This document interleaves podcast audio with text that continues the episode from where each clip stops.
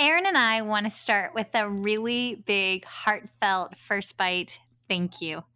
We have been so encouraged by your kind word, your messages, your glowing reviews of First Bite. This has been a labor of love for the last year and a half. And we we are grateful for y'all being on the First Bite journey with us and supporting us because we I mean, we work full time and this is this is a full-time gig on top of it and we do it with joy because we understand that the world of early intervention pediatrics needs evidence in it. So we sweet talked the folks with speechtherapypd.com and as a thank you giveaway, we have come up with a, a, a free pod course subscription. So once we hit 130 iTunes written reviews, we're going to pull another name out of the hat, probably with the assistance of an ever so handsome goose and a bear. And that person will get a free Podcore subscription. So, over 175 hours of continuing ed plus 19 new continuing hours each month. And there's a new episode every Monday, Tuesday, Wednesday, every other Thursday, and the short course, nine series long, All Things Ethics with Elise. And that's our way of giving back. So thank you. So please keep the reviews coming. We only have a few more to go, but once we hit 130, then we will pull that name out of a hat. Happy 2020. Thank you for joining us on the journey. And Seriously, y'all rock. Thank you. Hey, so by now, I'm hoping that you've heard about the brand new Podcore subscription that Speech Therapy PD has rolled out. For $79 a month, you get over 175 hours of ASHA continuing education with 19 new episodes a month. That's fantastic. Well, they want to make sure that you also know we have a brand new coupon code. So the coupon code is F as in first, B as in bite, followed by the number 20. FB20. And that brand new coupon code will give you $20 off the Podcourse subscription. So you get 175 hours of continuing ed plus an average of 19 new hours a month, all for $59 a year. And we cover everything from early intervention to schools to adults to ethics. So be sure to type in F as in first, B as in bite, and then the number's 20. Enjoy your coupon, or as my kin folks say, enjoy that coupon.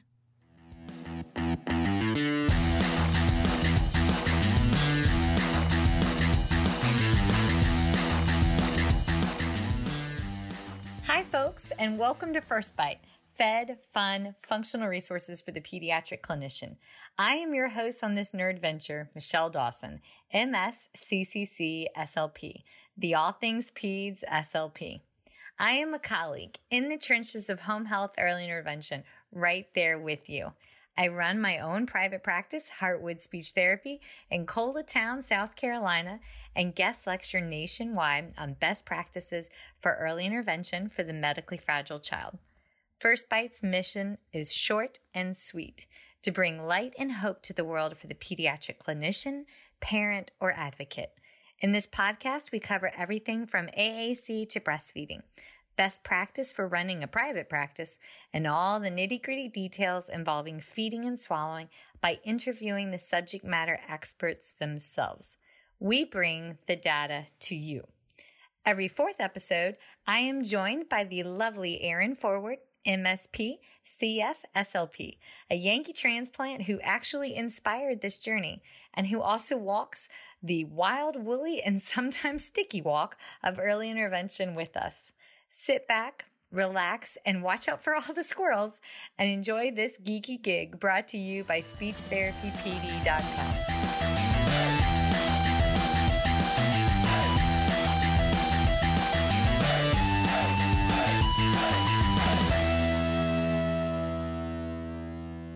So today's episode falls in the fed, fun, and functional categories. And I want to place a bit of extra special emphasis on the functional side there because the lovely Erin and I are taking on tethered tissues. Dun, dun, dun. So, if you're in the cut all the tethers and oral motor exercises or the ticket camps, well, then get your tomatoes ready, folks, because that's not what the evidence tells us is to be done. So, right out the gate, I'm going to share that fact. Make no mistake, there are certain cases where tethered tissues need to be surgically addressed. However, these few cases, and again, I am using that word few with emphasis, are just that few and far between. Unfortunately, we live in a day and age where we are all seeking a quick fix. But here's a large truth that, no pun intended, is hard to swallow. There is no such thing as a quick fix for pediatric feeding and swallowing disorders. And I'm thinking that most of us already know this, but fear of being talked about and ostracized at work for not sharing in or participating in the culture of chewy tubes, laser cuts, and oral motor exercises prevents us from speaking up and out. Fear sucks, y'all. Pretty sure that's one of the reasons I ended up owning opening my own practice because I needed to follow the evidence and be free to encourage and uplift others to do so without breaking that unspoken rule of violating a non-evidence-based culture. So, yep, Consider Erin and I evidence based practice rebel rousers. Ha ha ha. It's quite a fabulous little island that we live on, Erin, don't you think? oh, yeah. yeah. Uh, definitely feels a little isolating some days, but I think that we're going to make it. okay, so um, how are you doing since the um, the new norm and the great pause has started? Are you are you liking your your new norm, so to speak? We're surviving. Teletherapy is very different. I can't run around with all my patients and throw myself on the floor when they have you know their tantrum on the floor i mm-hmm. it's been difficult but but i feel like i'm learning a lot we have to find different strategies and give our parents a lot more confidence in their ability to carry out these strategies and, and help their kids i think yeah. that's a good thing um, I I have to say I'm, and I know I posted it at the butt crack of dawn this morning, but um, I'm a huge part of me is actually enjoying this pause. Mm-hmm. I mean, mm-hmm. I'm behind in every goal that I had wanted to finish up because homeschooling is really, really, really hard. And this week we're doing pints and quarts and cups and bloody hell, like I don't know these things and I cook all the time. But like, rawr. but um, that being said, I don't know the last time ever since having children that I have spent this much time with our boys. Mm-hmm. And um, I don't think I realized how independent Goose had become. Um, I don't think I realized how how hard this was on them either because yesterday goose was like mom i just i just feel like i need a good cry i miss my friends and i was like all right bubby then just let it out and as soon as I acknowledged it, he was like, "Yeah, okay, I don't need to cry anymore. I just I just miss them and I needed to say it." And I'm like, "Yes, we are wow, all way more in tune with his emotions than most men." Yeah, I know. Seven. Woo! All right, Goose's future wife. I have set you for success. but like, yeah.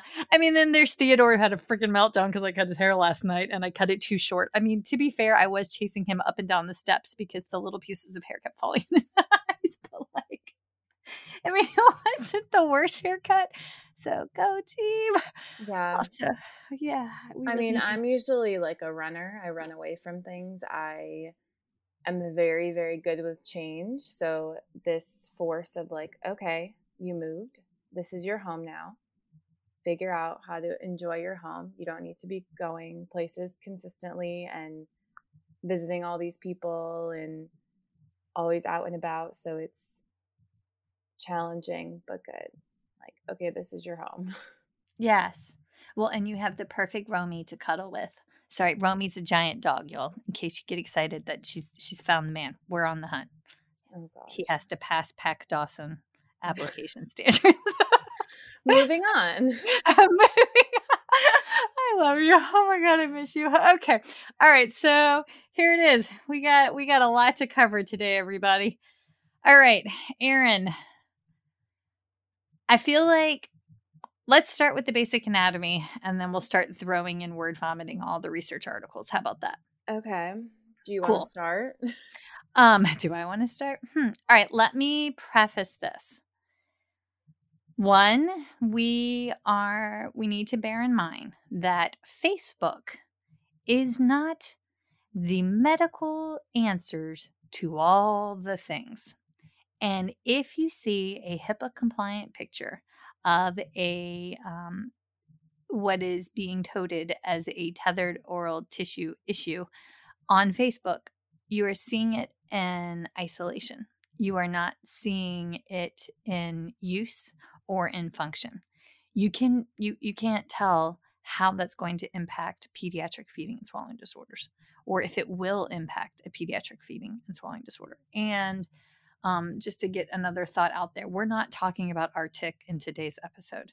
Um, so if you're looking for guidance on artic, um, come back. We got one planned with a certified um, orofacial myologist in the future. That's not today. Today is all about the suck and the swallow. Um, so there's that one. Okay. So you were telling me before we get started some really um, um, neat anatomy research that has come out lately. Um, So do you want to Mhm. start there for us? So this article came out last year, I think in June, um, defining the anatomy of the neonatal lingual frenulum. It's out of New Zealand and um, California. I think the um, ENT that worked with a lot of the research was from San Diego. And they talk, this is, they used, um, I think there were four cadavers um, of newborns. And specifically, we're looking at their anatomy around the lingual frenulum. They talk a lot about how we've looked at that with adults, but have never dug deep into the anatomy for infants. Mhm. And I thought that was very interesting because of all of this research that we like on our side, on the speech side, all of the information that's going around about tongue ties when in reality, what do we have all the information about the basic anatomy? Um, to even identify it as a to tongue even identify it because the the big things that stood out to me in this article i mean there's a lot of really awesome pictures even in these four cadavers that they looked at there were very distinct differences as far as um, they they defined their appearances in three different ways there were some more, that were more transparent some that were more opaque and they kind of talked about that was related to the mucosa and the fascia, how they came together. Um, but what the big thing that they talked about was, um, and let me make sure, they were all premature infants, just to clarify that. Um, and when they went to when they dissected they talked about how there was no discrete midline connective tissue in the floor or mouth of any of the specimens um, they had a layer of fascia spanning from the tongue across the floor of the mouth Hang on. Fascia or fascia or fascia. Her A's and my A's are different. Um, basically, it's a band of connective tissue. It's collagen, y'all, and we have fascia running throughout our entire body. Okay, so it's it's supposed to be there, and um, it's think it, think of it as kind of the connector. Okay, Sorry. Mhm.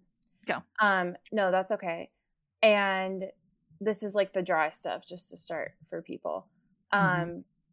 And it was on the floor of the mouth inserting around the inner arc of the mandible and all of them tongue retraction and or elevation mobilize the floor of the mouth fascial layer to form a midline fold of variable prominence um, with a more well-defined mid-sagittal vertical fold created when the fren- where when the frenulum fold inserted higher on the ventral surface of the tongue.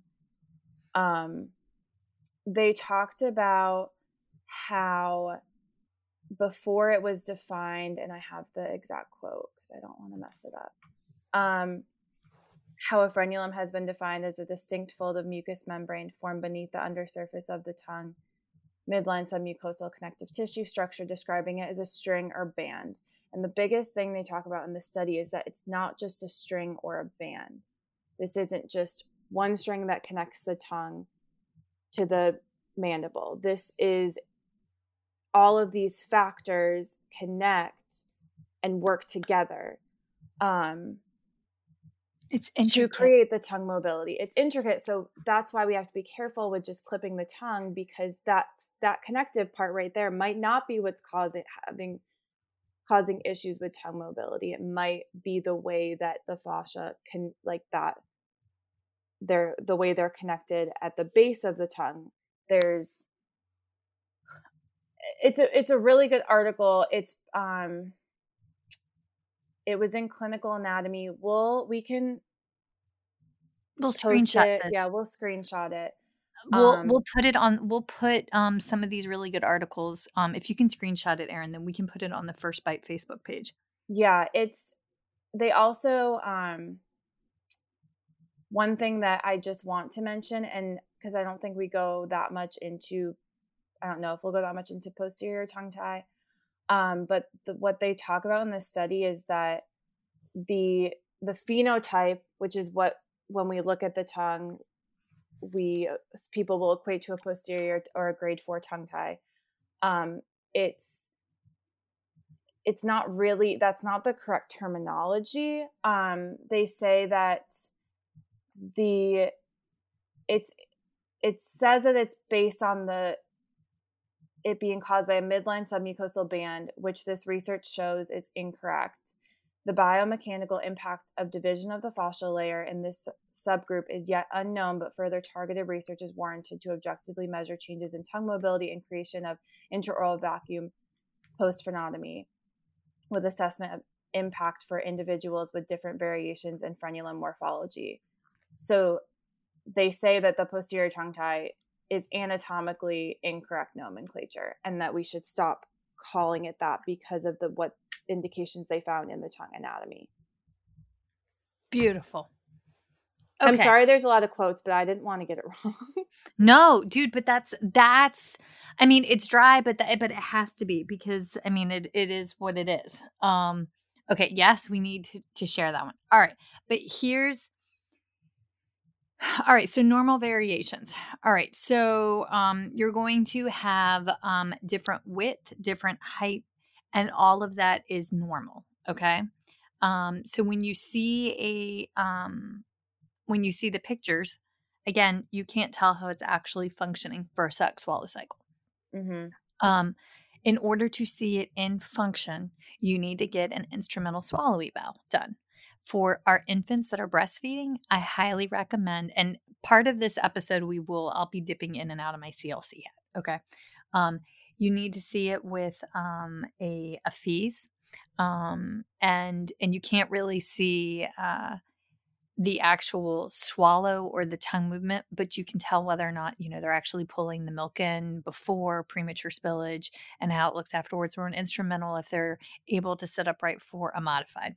Okay um, mm-hmm. because then you'll actually be able to see the functional component here. Okay.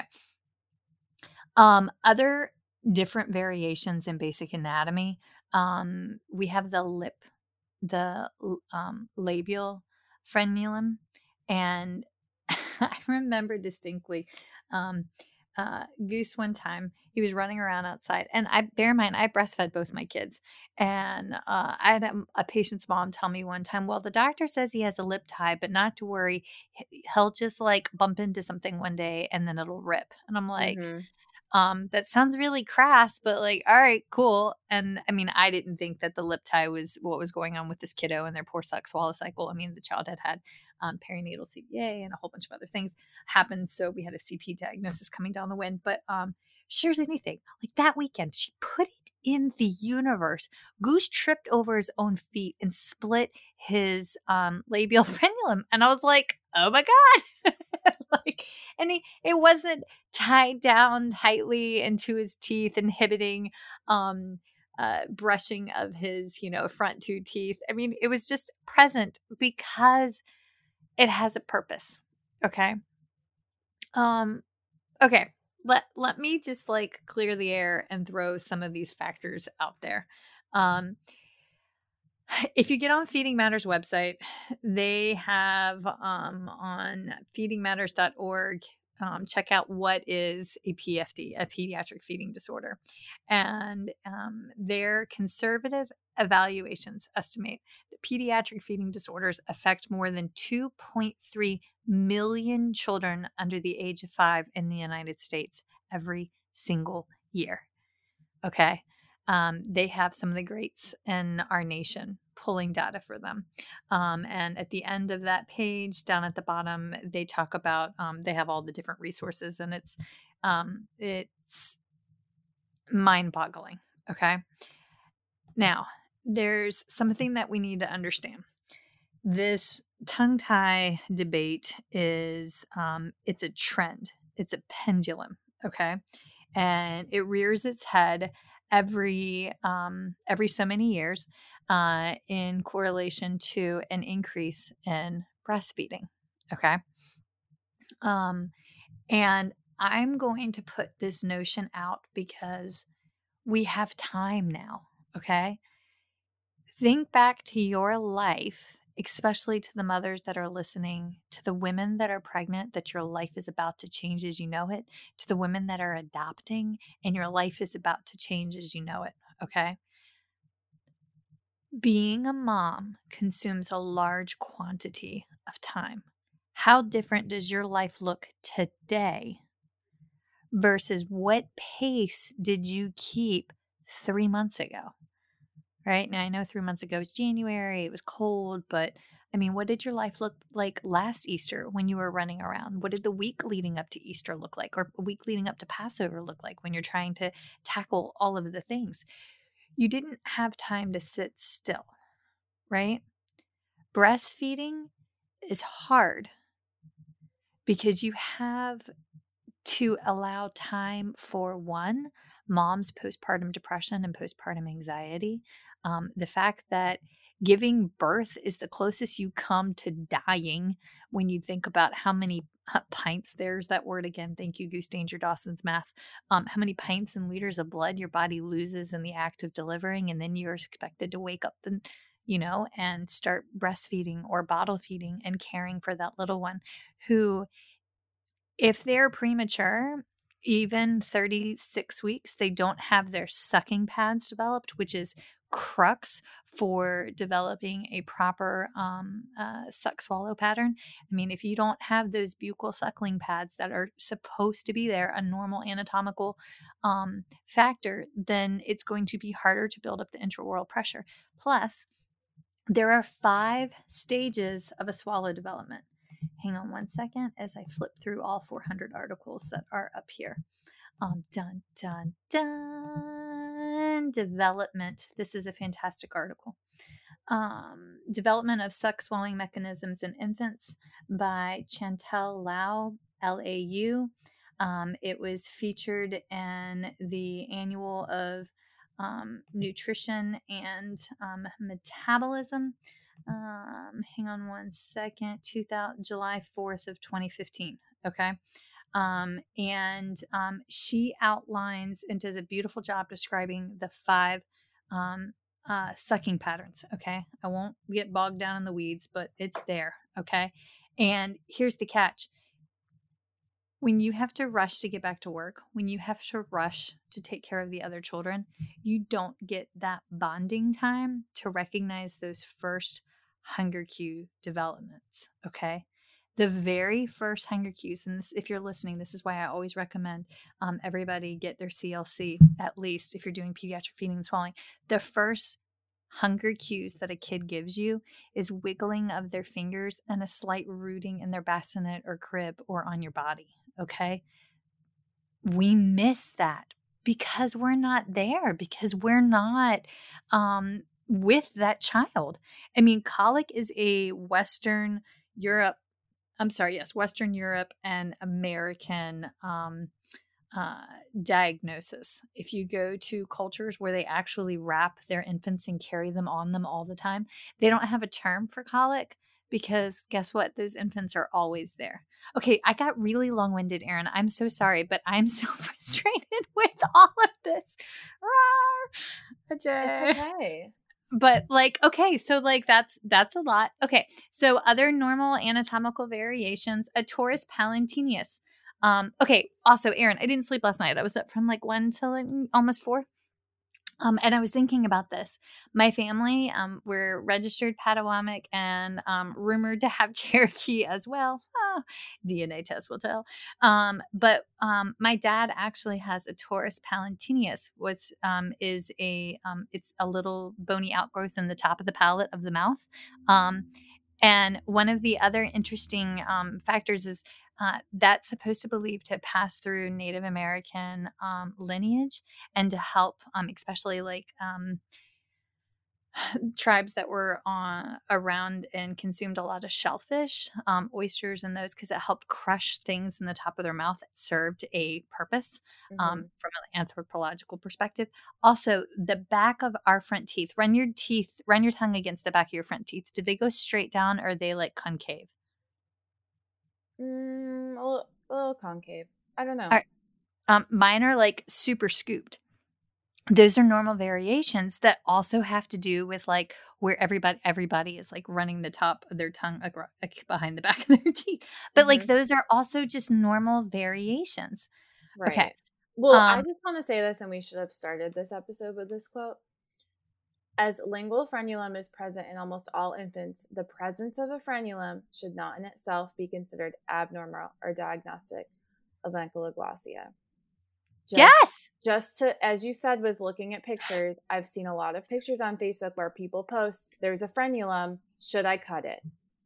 And no, I just, no! I just want to clarify that we all have them.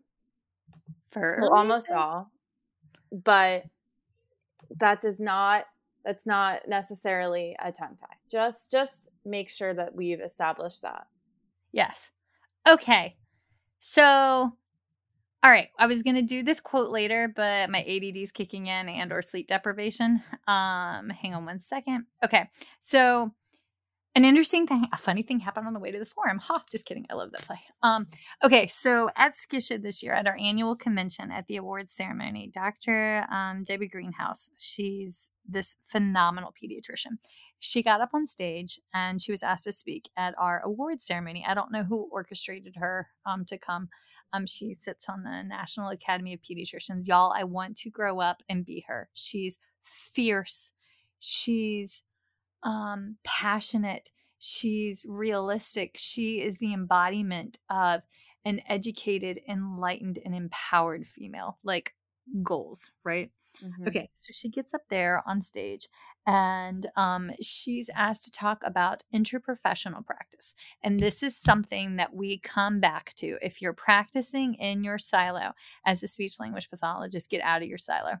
Because unless you're working with an occupational therapist, an ENT, um, a dentist, um, a registered dietitian, um, maybe a pulmonologist, and a neurologist, then you're not going to be able to actually figure out and God forbid I forget a CLC or an and or an IBCLC, you're not actually going to be able to get to the um, root cause as to what's going on with this kid's poor latch. Okay, so she gets up there and she presents um, this um, this evidence on um, pediatric feeding and swallowing disorders, and um, it's insane.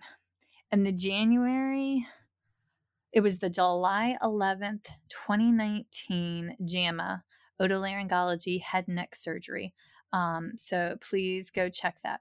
Um, and she sent me um, the this amazing um, reference that went in a little bit more behind the scenes. They stated nearly 63% of children who were referred to a pediatric ENT for tongue tie and or upper lip tether surgery ended up not needing the procedure and were able to successfully breastfeed. All right. Here's the catch they pulled this sample from a large subject sample. Um, normally, and people will cherry pick their, their research articles, right? Um, don't make break your article a subject sample of one. But um, this, um, this research article specifically looked at um, ankyloglossia.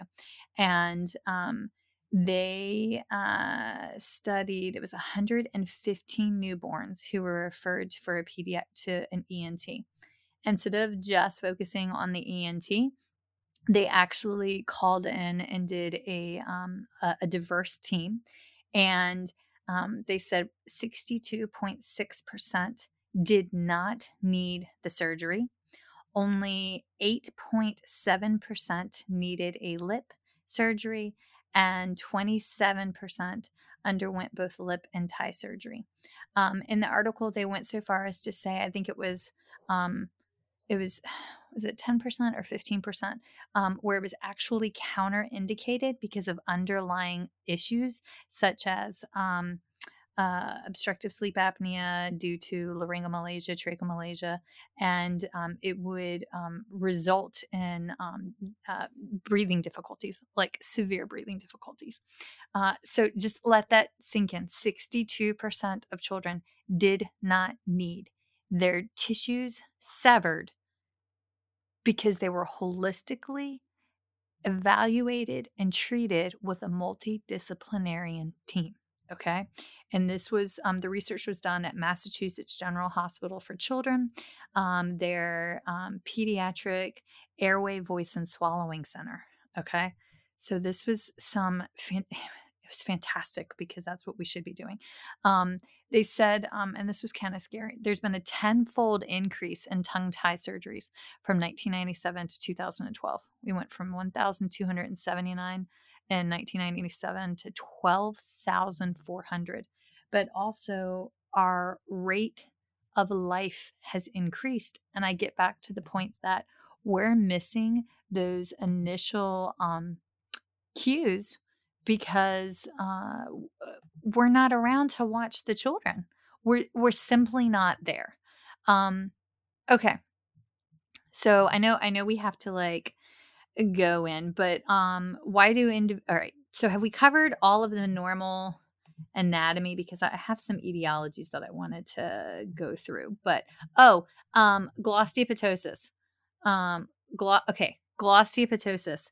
Um, if you've ever seen this, this is common with our individuals that have Pierre Robin syndrome. Okay. It's a posterior displacement or retraction of the tongue. All right. Basically, it looks like what Erin was saying earlier a posterior tongue tie, but it's not. It is the result of um, how the child was um, basically grown in utero. And uh, it's that child's normal anatomical variation. With Pierre Robin sequence, um, and when the baby's primordial soup stage in the first trimester, their um, mandible gets tucked up against their clavicle, um, like basically like the most extreme chin tuck you've ever seen. It inhi- forces the tongue to grow up out of the floor of the mouth pushes in on the soft palate and the hard palate, um, inhibits the soft and hard palate from developing, and um, by the tongue growth actually causes the mandible. Um, it stimulates the mandibular growth plates, and when the tongue is up out of the floor of the mouth, the mandible can't grow. And because of you know how this child's developing with that extreme chin tuck it causes glossoptosis. It's also very common in our children who have Down syndrome. But here's the catch if you go through and you cut that, if you cut glossoptosis without doing the best practice, the best practice is actually to do mandibular distraction. Uh, you will end up, a lot of those kiddos will end up needing a trach because it causes the tongue to fall completely freely back thereby obstructing um, the nasopharynx. And this this is deadly. This is mm-hmm. dangerous. This is this is to quote the bear. These are bad choices, mommy. These are bad choices. okay, I'm out of breath because well, and that like there's a whole article um airway obstruction after lingual frenulectomy and it was only two infants, but I mean, hopefully start because we don't we are very aware of the implications with children with Pierre Robin syndrome that we don't have as many of the you know but mm-hmm. um it it can cause it can cause even more problems for them and then force them to have a trach post surgery because of cutting that frenulum. And there was one more thing I wanted to um, make sure I highlighted from this article. They talk a lot about using ultrasound to look at tongue movements, especially while breastfeeding. Um, oh, that's cool. And then in this article, they cite other research how for breastfeeding, tongue elevation appears to be important in creating that vacuum. But what when they a lot of these studies that looked at ultrasound didn't talk about the anatomical variation so i so they don't can't necessarily base it off of what it looks like anatomically versus what it's actually doing.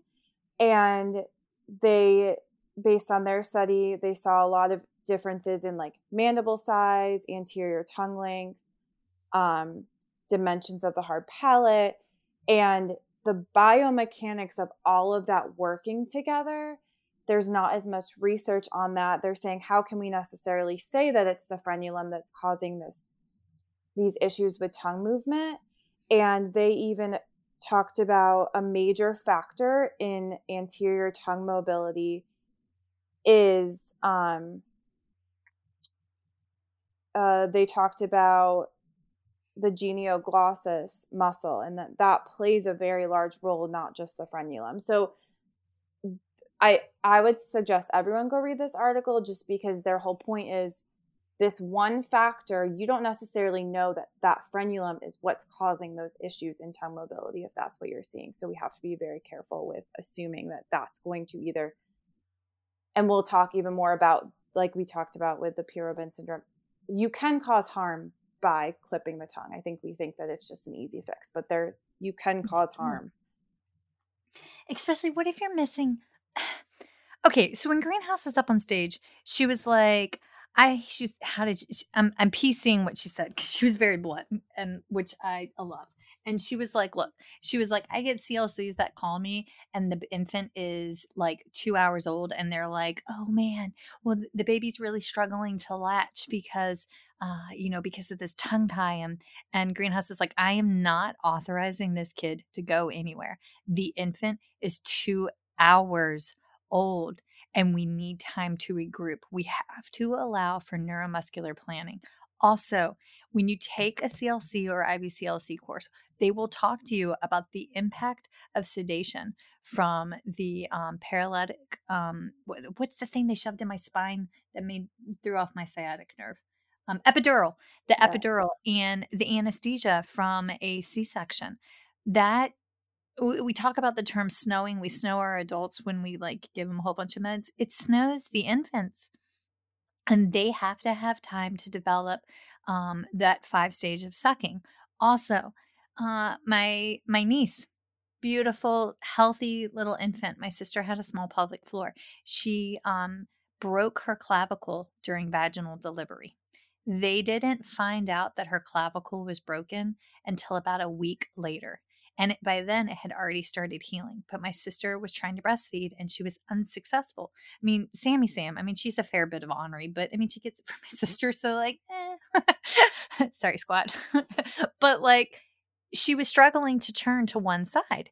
She was developing um, torticollis. She was developing torticollis because she broke her clavicle and they missed it. My hometown is a small hometown. I mean, they were going to the pediatrician in King George, right? Like, this is, there's like one pediatrician's office in King George. Not surprised they missed the fact that my niece broke her clavicle. Okay. But that, again, subject sample of one. But how many infants do you work with have OT and PT because they have torticollis? How many infants and toddlers do you work with that um, uh, the mother had um, gestational diabetes, gestational hypertension, and obesity, either at baseline or gestational obesity, and they required blood thinners and they required all sorts of other factors? Those medications impact that child's neurologic development. How many children do you work with? Do you suspect FAS? Um, Erin, what's the term for when it's drug exposure? In NAS, no. neonatal. Yes, say it mm-hmm. again. NAS. Thank you. I neonatal abstinence syndrome. Mm-hmm. Yes, but all of those factors impact the maturation of that suck. Okay, and before we go anywhere, I want to talk about development of breast milk, okay? Because a lot of these, and and I know I'm talking a lot about um, uh, uh, breastfeeding, but one of the largest factors for um, um, considering why we should have a lip or tie um, uh, frenulum cut Mhm. is because of pain with sucking. Yeah. But again, we're stressed out, we're rushing, we're rushing to and from appointments, and we don't understand milk development. Why?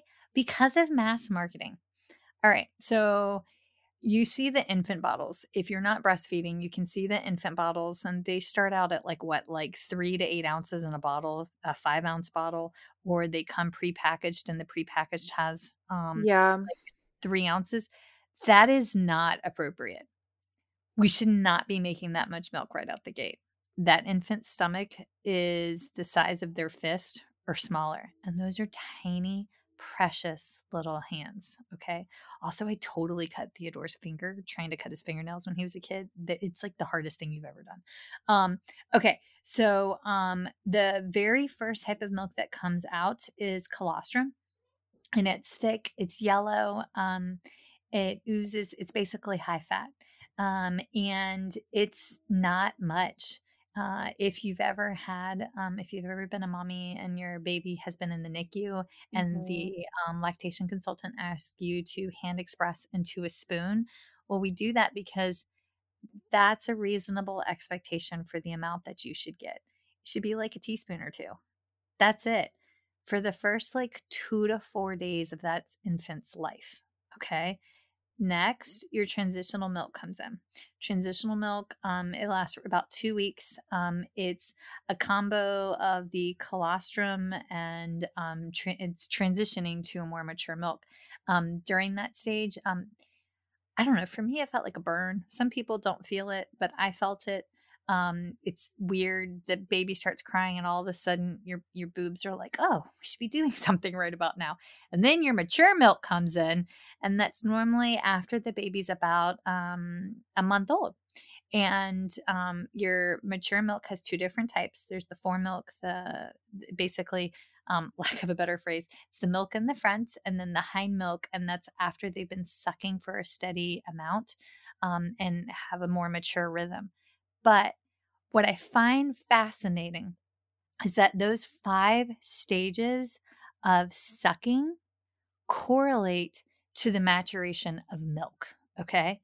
Most infants, most typically developing infants, don't get a steady suck burst cycle until they're about four weeks old. And that correlates directly with when your mature milk comes in. Okay. Because your, um, the way the infant actually sucks on the nipple, it um, releases different hormones in your brain, and that relaxes you and allows your. Um, I mean, it actually does. It relaxes the mother and allows her milk to come in. But where do our breastfeeding consult happen? They happen in the hospital. They happen in an office. It's sterile. It's uncomfortable. There's bright lights, and then you're asked to whip your boob out, and you're still bleeding, and you've got stitches, and God help you, you stand up to pee and then you may poo a little because, like, what if they ripped your backside? Y'all, I'm not being gross, but like every gray haired mother listening is like, truth. and like, that was your birth control, everybody that does not have children. But like, this is a hard period in a woman's life. And again, I get back to that tiny little tether that tiny little piece, just like Erin said, there's so many other factors in that kid's mouth that need to be considered. Okay, another long-winded. I get upset about it. Oh, micrognathia. I just popped up on the screen. Um, there's um, the Fetal Medicine Foundation has a fantastic um, reference. If you haven't heard of that one before, the Fetal Medicine Foundation. Um, the prevalence of micrognathia is one in 1,500 births. Okay. Um, and Erin, I know you would like the science of this. Um, recurrence, um, 25 to 50% of those cases, red flag for genetic syndromes. Mm-hmm. So if you have a child that has micrognathia and um, you're having a hard time latching before we start saying, oh, it's just a tethered tissue issue. Uh, we need to, micrognathia is a, um, uh, a recessed, shorter mandible. Um, and that will cause an anterior replacement of a nipple because of craniofacial structure. Um, before we start cutting things, get that one checked. Okay. Mm-hmm. Sorry, also, squirrel. no, I wanted to, um, or maybe I'll bring it up in our once we start talking about other stuff. Okay. Okay. The um I had the prevalence of laryngomalacia that I wanted to cover. Um, and then this, I have two articles just on the prevalence of tongue tie, or one right here. This is the one I wanted to cover. Okay. Um, the incidence and prevalence of tongue tie. Um, this was Clinical Lactation, Volume 8, Issue 3. There are numerous authors on here. Several are physicians, family medicines, and several are IBCLCs. Um, uh, the first author is Alison Hazelbaker. Baker. She mm-hmm. is huge in the um, breastfeeding literature. Um, and I'm going to just read the article. their assessment that a lot of people use for tongue ties. Yes, yes. Okay. The exact prevalence of tongue tie is unknown. According to the current body of evidence, prevalence rates range from 0.1% to 10%, clustering around 3.5 to 5% of births. Okay. So, if we take a subject sample and just analyze how many babies are born every year. Um, and this lovely um, Australian neonatologist, um, he mounted a three year study. Dr. David Todd, he's an Australian neonatologist. In his three year study, his sample size was 9,478 babies. He found that an average of 4.83% of babies were quote unquote tongue tied requiring surgery. 5% had signs but were able to normalize function with management alone. Okay. And that was um, Todd 2014 and 2015. Okay. So two different articles. So then why are we seeing the increase? You see what I'm saying? Like out of 9,400 babies, only 4.83% actually clinically were indicated to have surgery, but yet here in the States, we've seen, like, what did they say, a tenfold increase. Um, again, this is why we need a holistic, um, mm-hmm. this is why we need a holistic evaluation. Okay, so before I bog down in the weeds again, I have gotten a lot of calls over the course of my career for an infant with a failure to thrive diagnosis. Okay because that's ultimately how typically SLPs get involved, right? We get a kid, failure to thrive, they're having difficulty gaining weight, um, family reports difficulty latch at bottle, difficulty latch at breast. Um, often when I get out there, what I find is that there is another etiology that has been missed often I hear the parents report, well, we saw a CLC and um, we had their tongue tie clipped and like it helped for like a week or two, but then it didn't mm-hmm. Because they didn't actually fix the real etiology. In every single case I have been called out on, um, I have found that the child had um, laryngomalacia by time we got the kid to an excellent ENT. Okay. Um, and again, you have to go back to um, uh, somebody who specializes in aerodigestive tracts. So there's this article, um, Types of Laryngomalacias in Children, Interrelationship Between Clinical Course and Comorbid Conditions. Um, it was published October 8th, 2016, European Archives of Otolaryngology. Um, all right, it's out of Europe. I get it. It's not the States. But um, the prevalence in this research study, the prevalence of clinically relevant laryngomalacia was 1 in 2,600 to 3,100 newborns. Okay. Here's the catch Clinical course of laryngomalacia cannot be anticipated on the basis of solely endoscopic evaluation of the larynx. Comorbidities and prematurity increase the risks of other airway malacia, other airway malacia being bronchomalacia or tracheomalacia. And what I found kind of interesting, the prevalence of laryngomalacia is relatively high in the middle to south part of Poland.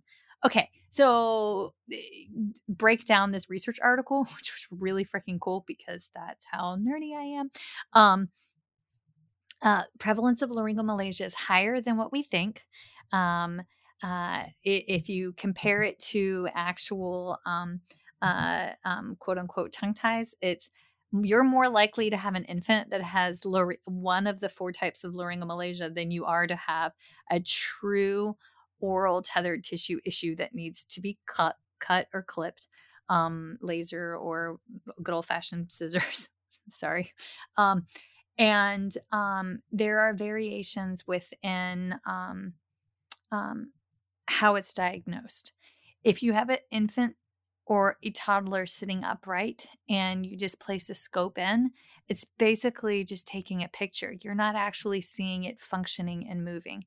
If you have an infant that's side laying, nursing at breast, then you can see how the laryngomalacia is impacting um, the swallowing. Mm-hmm. If you have a sleep study um, and then you go into the OR and the infant is asleep and you run the flexible scope in because it has to be um, assessed with a flexible scope because the catch is when they do a rigid scope, um, it actually already pulls the mandible out of place in order to get in. But if they, um, so it already like, manipulates the um, airway into an abnormal position so you wouldn't be able to tell whether it is really laryngomalacia. I mean, those are different factors, but those are the factors that we're missing. Okay, and this is the other one that blew my mind. Um, laryngomalacia. Oh, here it is. Laryngomalacia is the most common cause of chronic inspiratory noise in infants and infants with laryngomalacia have a higher incidence of gastroesophageal reflux. Um, and it's um, due to um, negative intrathoracic pressures, blah, blah, blah. Fancy way of saying um, the negative airway actually pulls, that's created by the laryngomalacia, actually pulls the UES open, and that causes the kid to have GERD events. Okay. Um, it was Stephanie Levinsky, Desire MD, chief editor of um, general medicine. Hold on, I'll find I'll find this the article. Okay, so that's a lot, but ah, I, I, I, Katie, I can hear you all the way out in the Midwest saying that like I jackhammered through this one, but like, raw. well, and I think like you talk about the assessments that they have, and a lot like the Hazelbaker uses like functional items are they able to have cupping of the tongue? Are they able to lateralize? But if we're not, like you always say, if we're not assessing these motor functions within the context of them being functional, like within the context of the feeding, of them feeding, within the context of if you're looking at speech, then it's a different motor pathway. So just because they can't cup they're not cupping at your finger doesn't necessarily mean that they're not going to cup correctly at breast or that non-nutritive suck versus or, nutritive suck. Yes. Or the way that their tongue looks when they're crying, like that doesn't necessarily to equate the way they're able to lift their tongue when they're feeding. And I think that that's something we have to be very aware of because and we're not saying that like we said there's evidence to show that there are children that require getting their tongue clipped because that was the answer. But, you know, you think about kids that you hear them clicking and you're like, you know, that can sometimes be a sign of a tongue tie, but also is that flow rate too fast? Are they unlatching because they're having difficulties? Are they aspirating? Like there's there are a lot of other things that mm-hmm. you need to look into. Submucous cleft. Sorry. A mm-hmm. sub is it a submucous cleft that's been missed? Yep. And and kids are i mean these are babies they're going to do what is going to protect them and what is safe mm-hmm. and what they need and so i mean i remember seeing a kid that constantly had their tongue at the roof of their mouth. And you're like, why do they have their tongue at the roof of their mouth? Because they're trying to breathe. Or you have kids. I'm also very leery with a lot of kids that have reflux because a lot of kids that have reflux are going to posture their tongue back further almost as a reaction to try and stop that reflux from coming back up. But yet it looks like their tongue is at this posterior position at rest. But that is a function of them protecting from something else that's going on that if we're just looking oral motor or oral mech exam we're missing that whole factor. And yes maybe we're not giving too many answers and we're saying that there's so many other things that you have to look at but if you're going into feeding that's that's your life. So you have to yep. look at every like there's no and that's i think the hard part with tongue ties is we want these assessments. This is the assessment. They look they have a tongue tie let's get it clipped it's going to fix.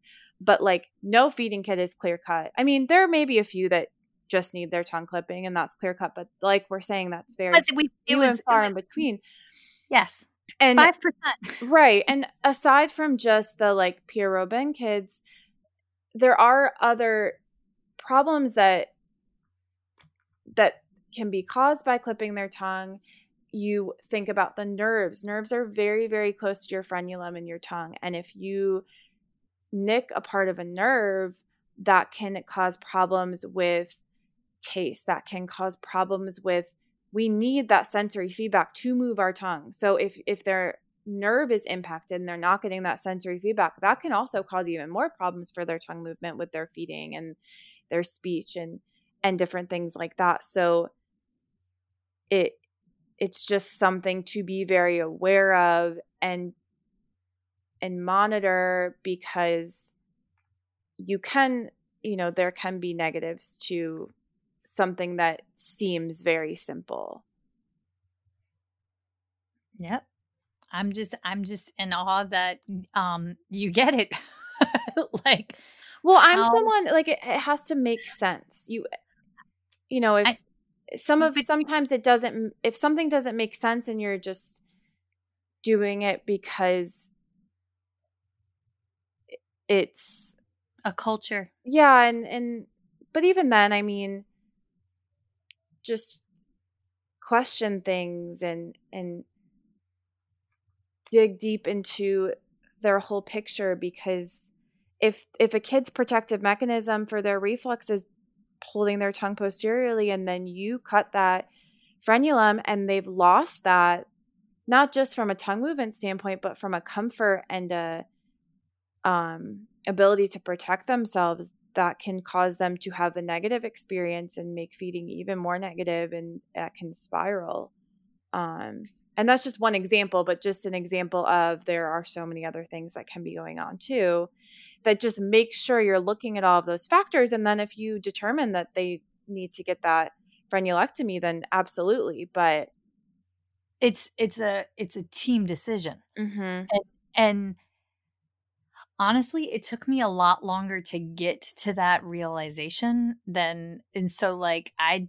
it just it makes me so proud that you're just like you just get it and well, you're like this I, young in your career and like yay! I remember right when i started my cf um i was shadowing one of the other therapists and and someone um brought it wasn't the therapist it was someone they were talking about this kid possibly having a tongue tie and our favorite ent said to i think it was an it was i don't know who he said this to or um whether it was the I don't think it was the EI, but it was another therapist mentioned something. It said, the, "Well, the ENT asked me what I think about the tongue tie, like it, what it's doing, like if I think it should be clipped or what I think it's doing." And she was like, "Isn't that his job?" And I was like, "That's a very great ENT to ask the speech therapist what functionally are you noticing that this is causing problems for him because if it's not causing problems, I'm not going to clip it.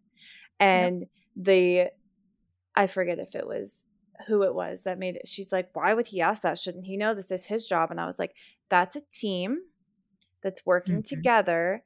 And he's just look he's looking at the tongue at just the anatomy at a standstill point in time. He's not seeing that child eat, seeing that child try and communicate, and seeing um, that child at bottle or breast. So that was the first time I was like, I was because I hadn't had a ton of experience with tongue ties at that point, and it was interesting for me because at first I was like, "Oh, he's the ENT, shouldn't he know?" And I was like, "No, that makes complete sense mm-hmm. that he's asking those questions." Okay, so team partners partners that we can have on our team to actually assess whether or not the tethered tissue is the root cause. And you have to do, I'll wear my husband's engineering hat, you have to do a root cause analysis. When you hear a click, that's not necessarily a tongue or lip tie. That could be a shallow latch. It could be a shallow latch due to positioning on bottle or breast. It could be a shallow latch due to um, neurologic underlying um, they don't have um, maybe they don't have full range of motion because um, they had an interventricular hemorrhage that was missed or not diagnosed or not known to be looked at um, so Erin we have um, uh, neurologist we have pulmonologist mm-hmm. we have ent ibc lc or um, clc um, uh, gi I mean, mm-hmm. if you've got if you have laryngomalacia that's legitimately opening the UES, well, it could be or or if you have hypertrophy of the adenoid tissues, which gets us back to the ENT, that's like pulling the UES open.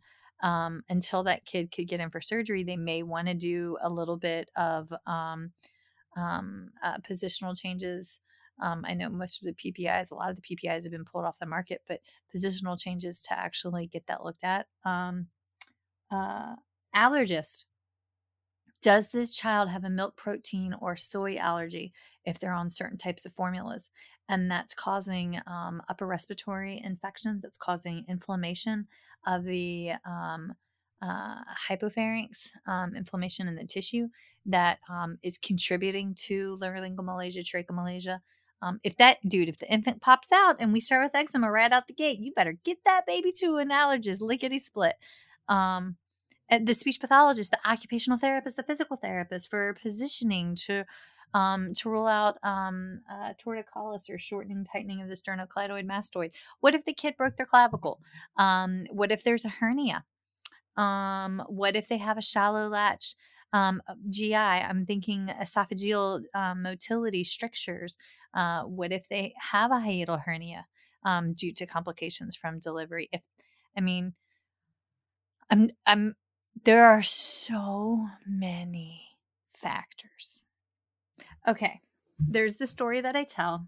If you don't have it on your phone, um, please download it. It's the ASHA community app. Y'all, before you get online and post a question onto the Facebook forums, please check out the ASHA community app and consider posing a question there because the greats in our field will answer your questions and it's actually monitored by um, especially the feeding questions they're monitored by sig 13 so mm-hmm.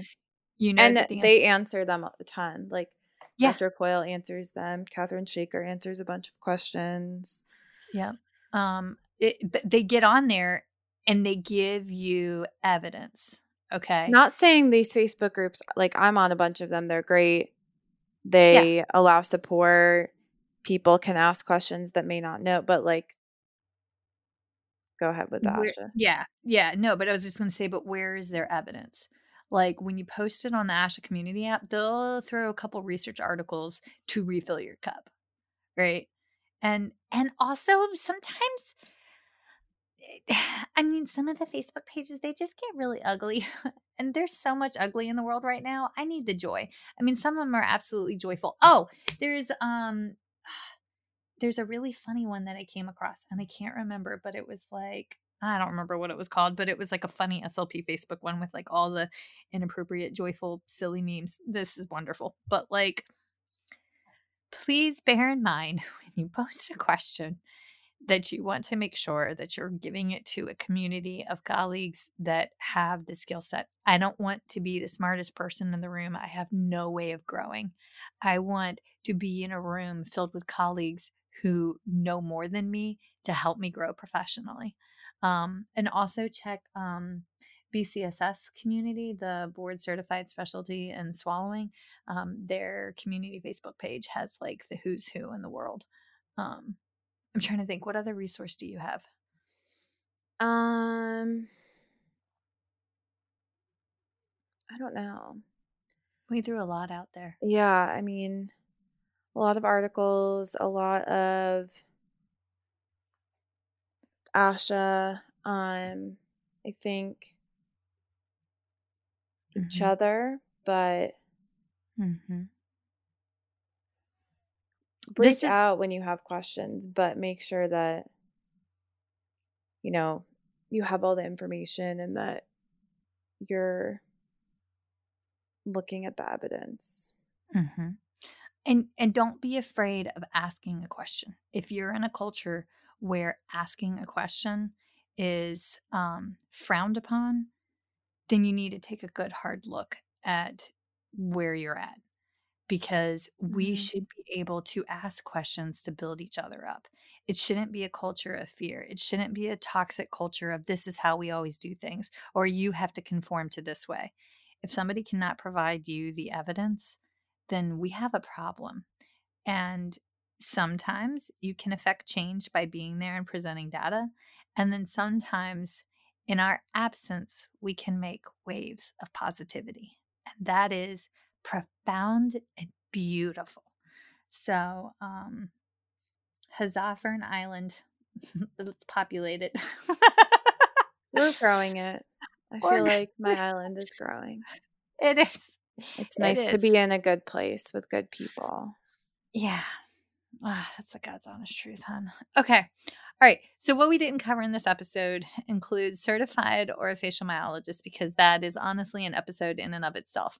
And it's something that's on my per- personal professional to do list um, because it is not non speech oral motor exercises. It is, in fact, addressing the underlying fascia, which we have in all our bodies. And there's a significant body of evidence, haha, body, um, how it can positively impact individuals of all ages, including adults with chronic TMJ and obstructive sleep apnea.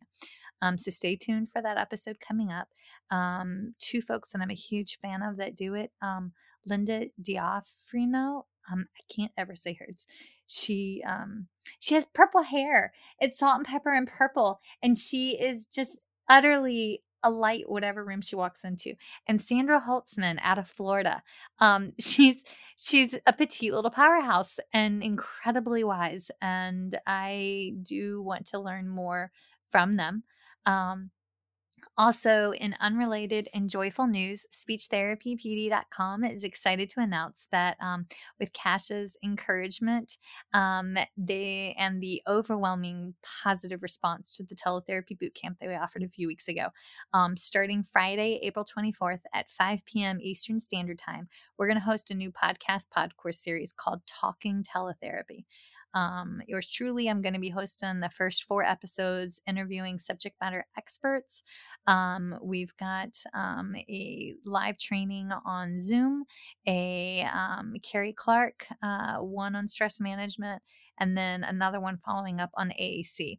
Um, but it's going to be a bunch of different hosts. So Marisha Metz will be hosting a couple. I believe Leanne Porter with Speech Uncensored will be hosting. Um, so basically, it's one functional episode a week addressing teletherapy because we're all still trying to figure this out um, uh, until, well, until until this great pause is passed. So be sure to check us out on Friday, April 24th. Um, and Erin, um, thank you for um speaking this episode into reality because I know you've been saying we need to do it. And honestly, I was afraid that I would like sound really frustrated and angry and like not get be able to present a cohesive argument. So thank you for championing um all the feels. Yay. Always. Always. All right, let me switch to questions. Hold on.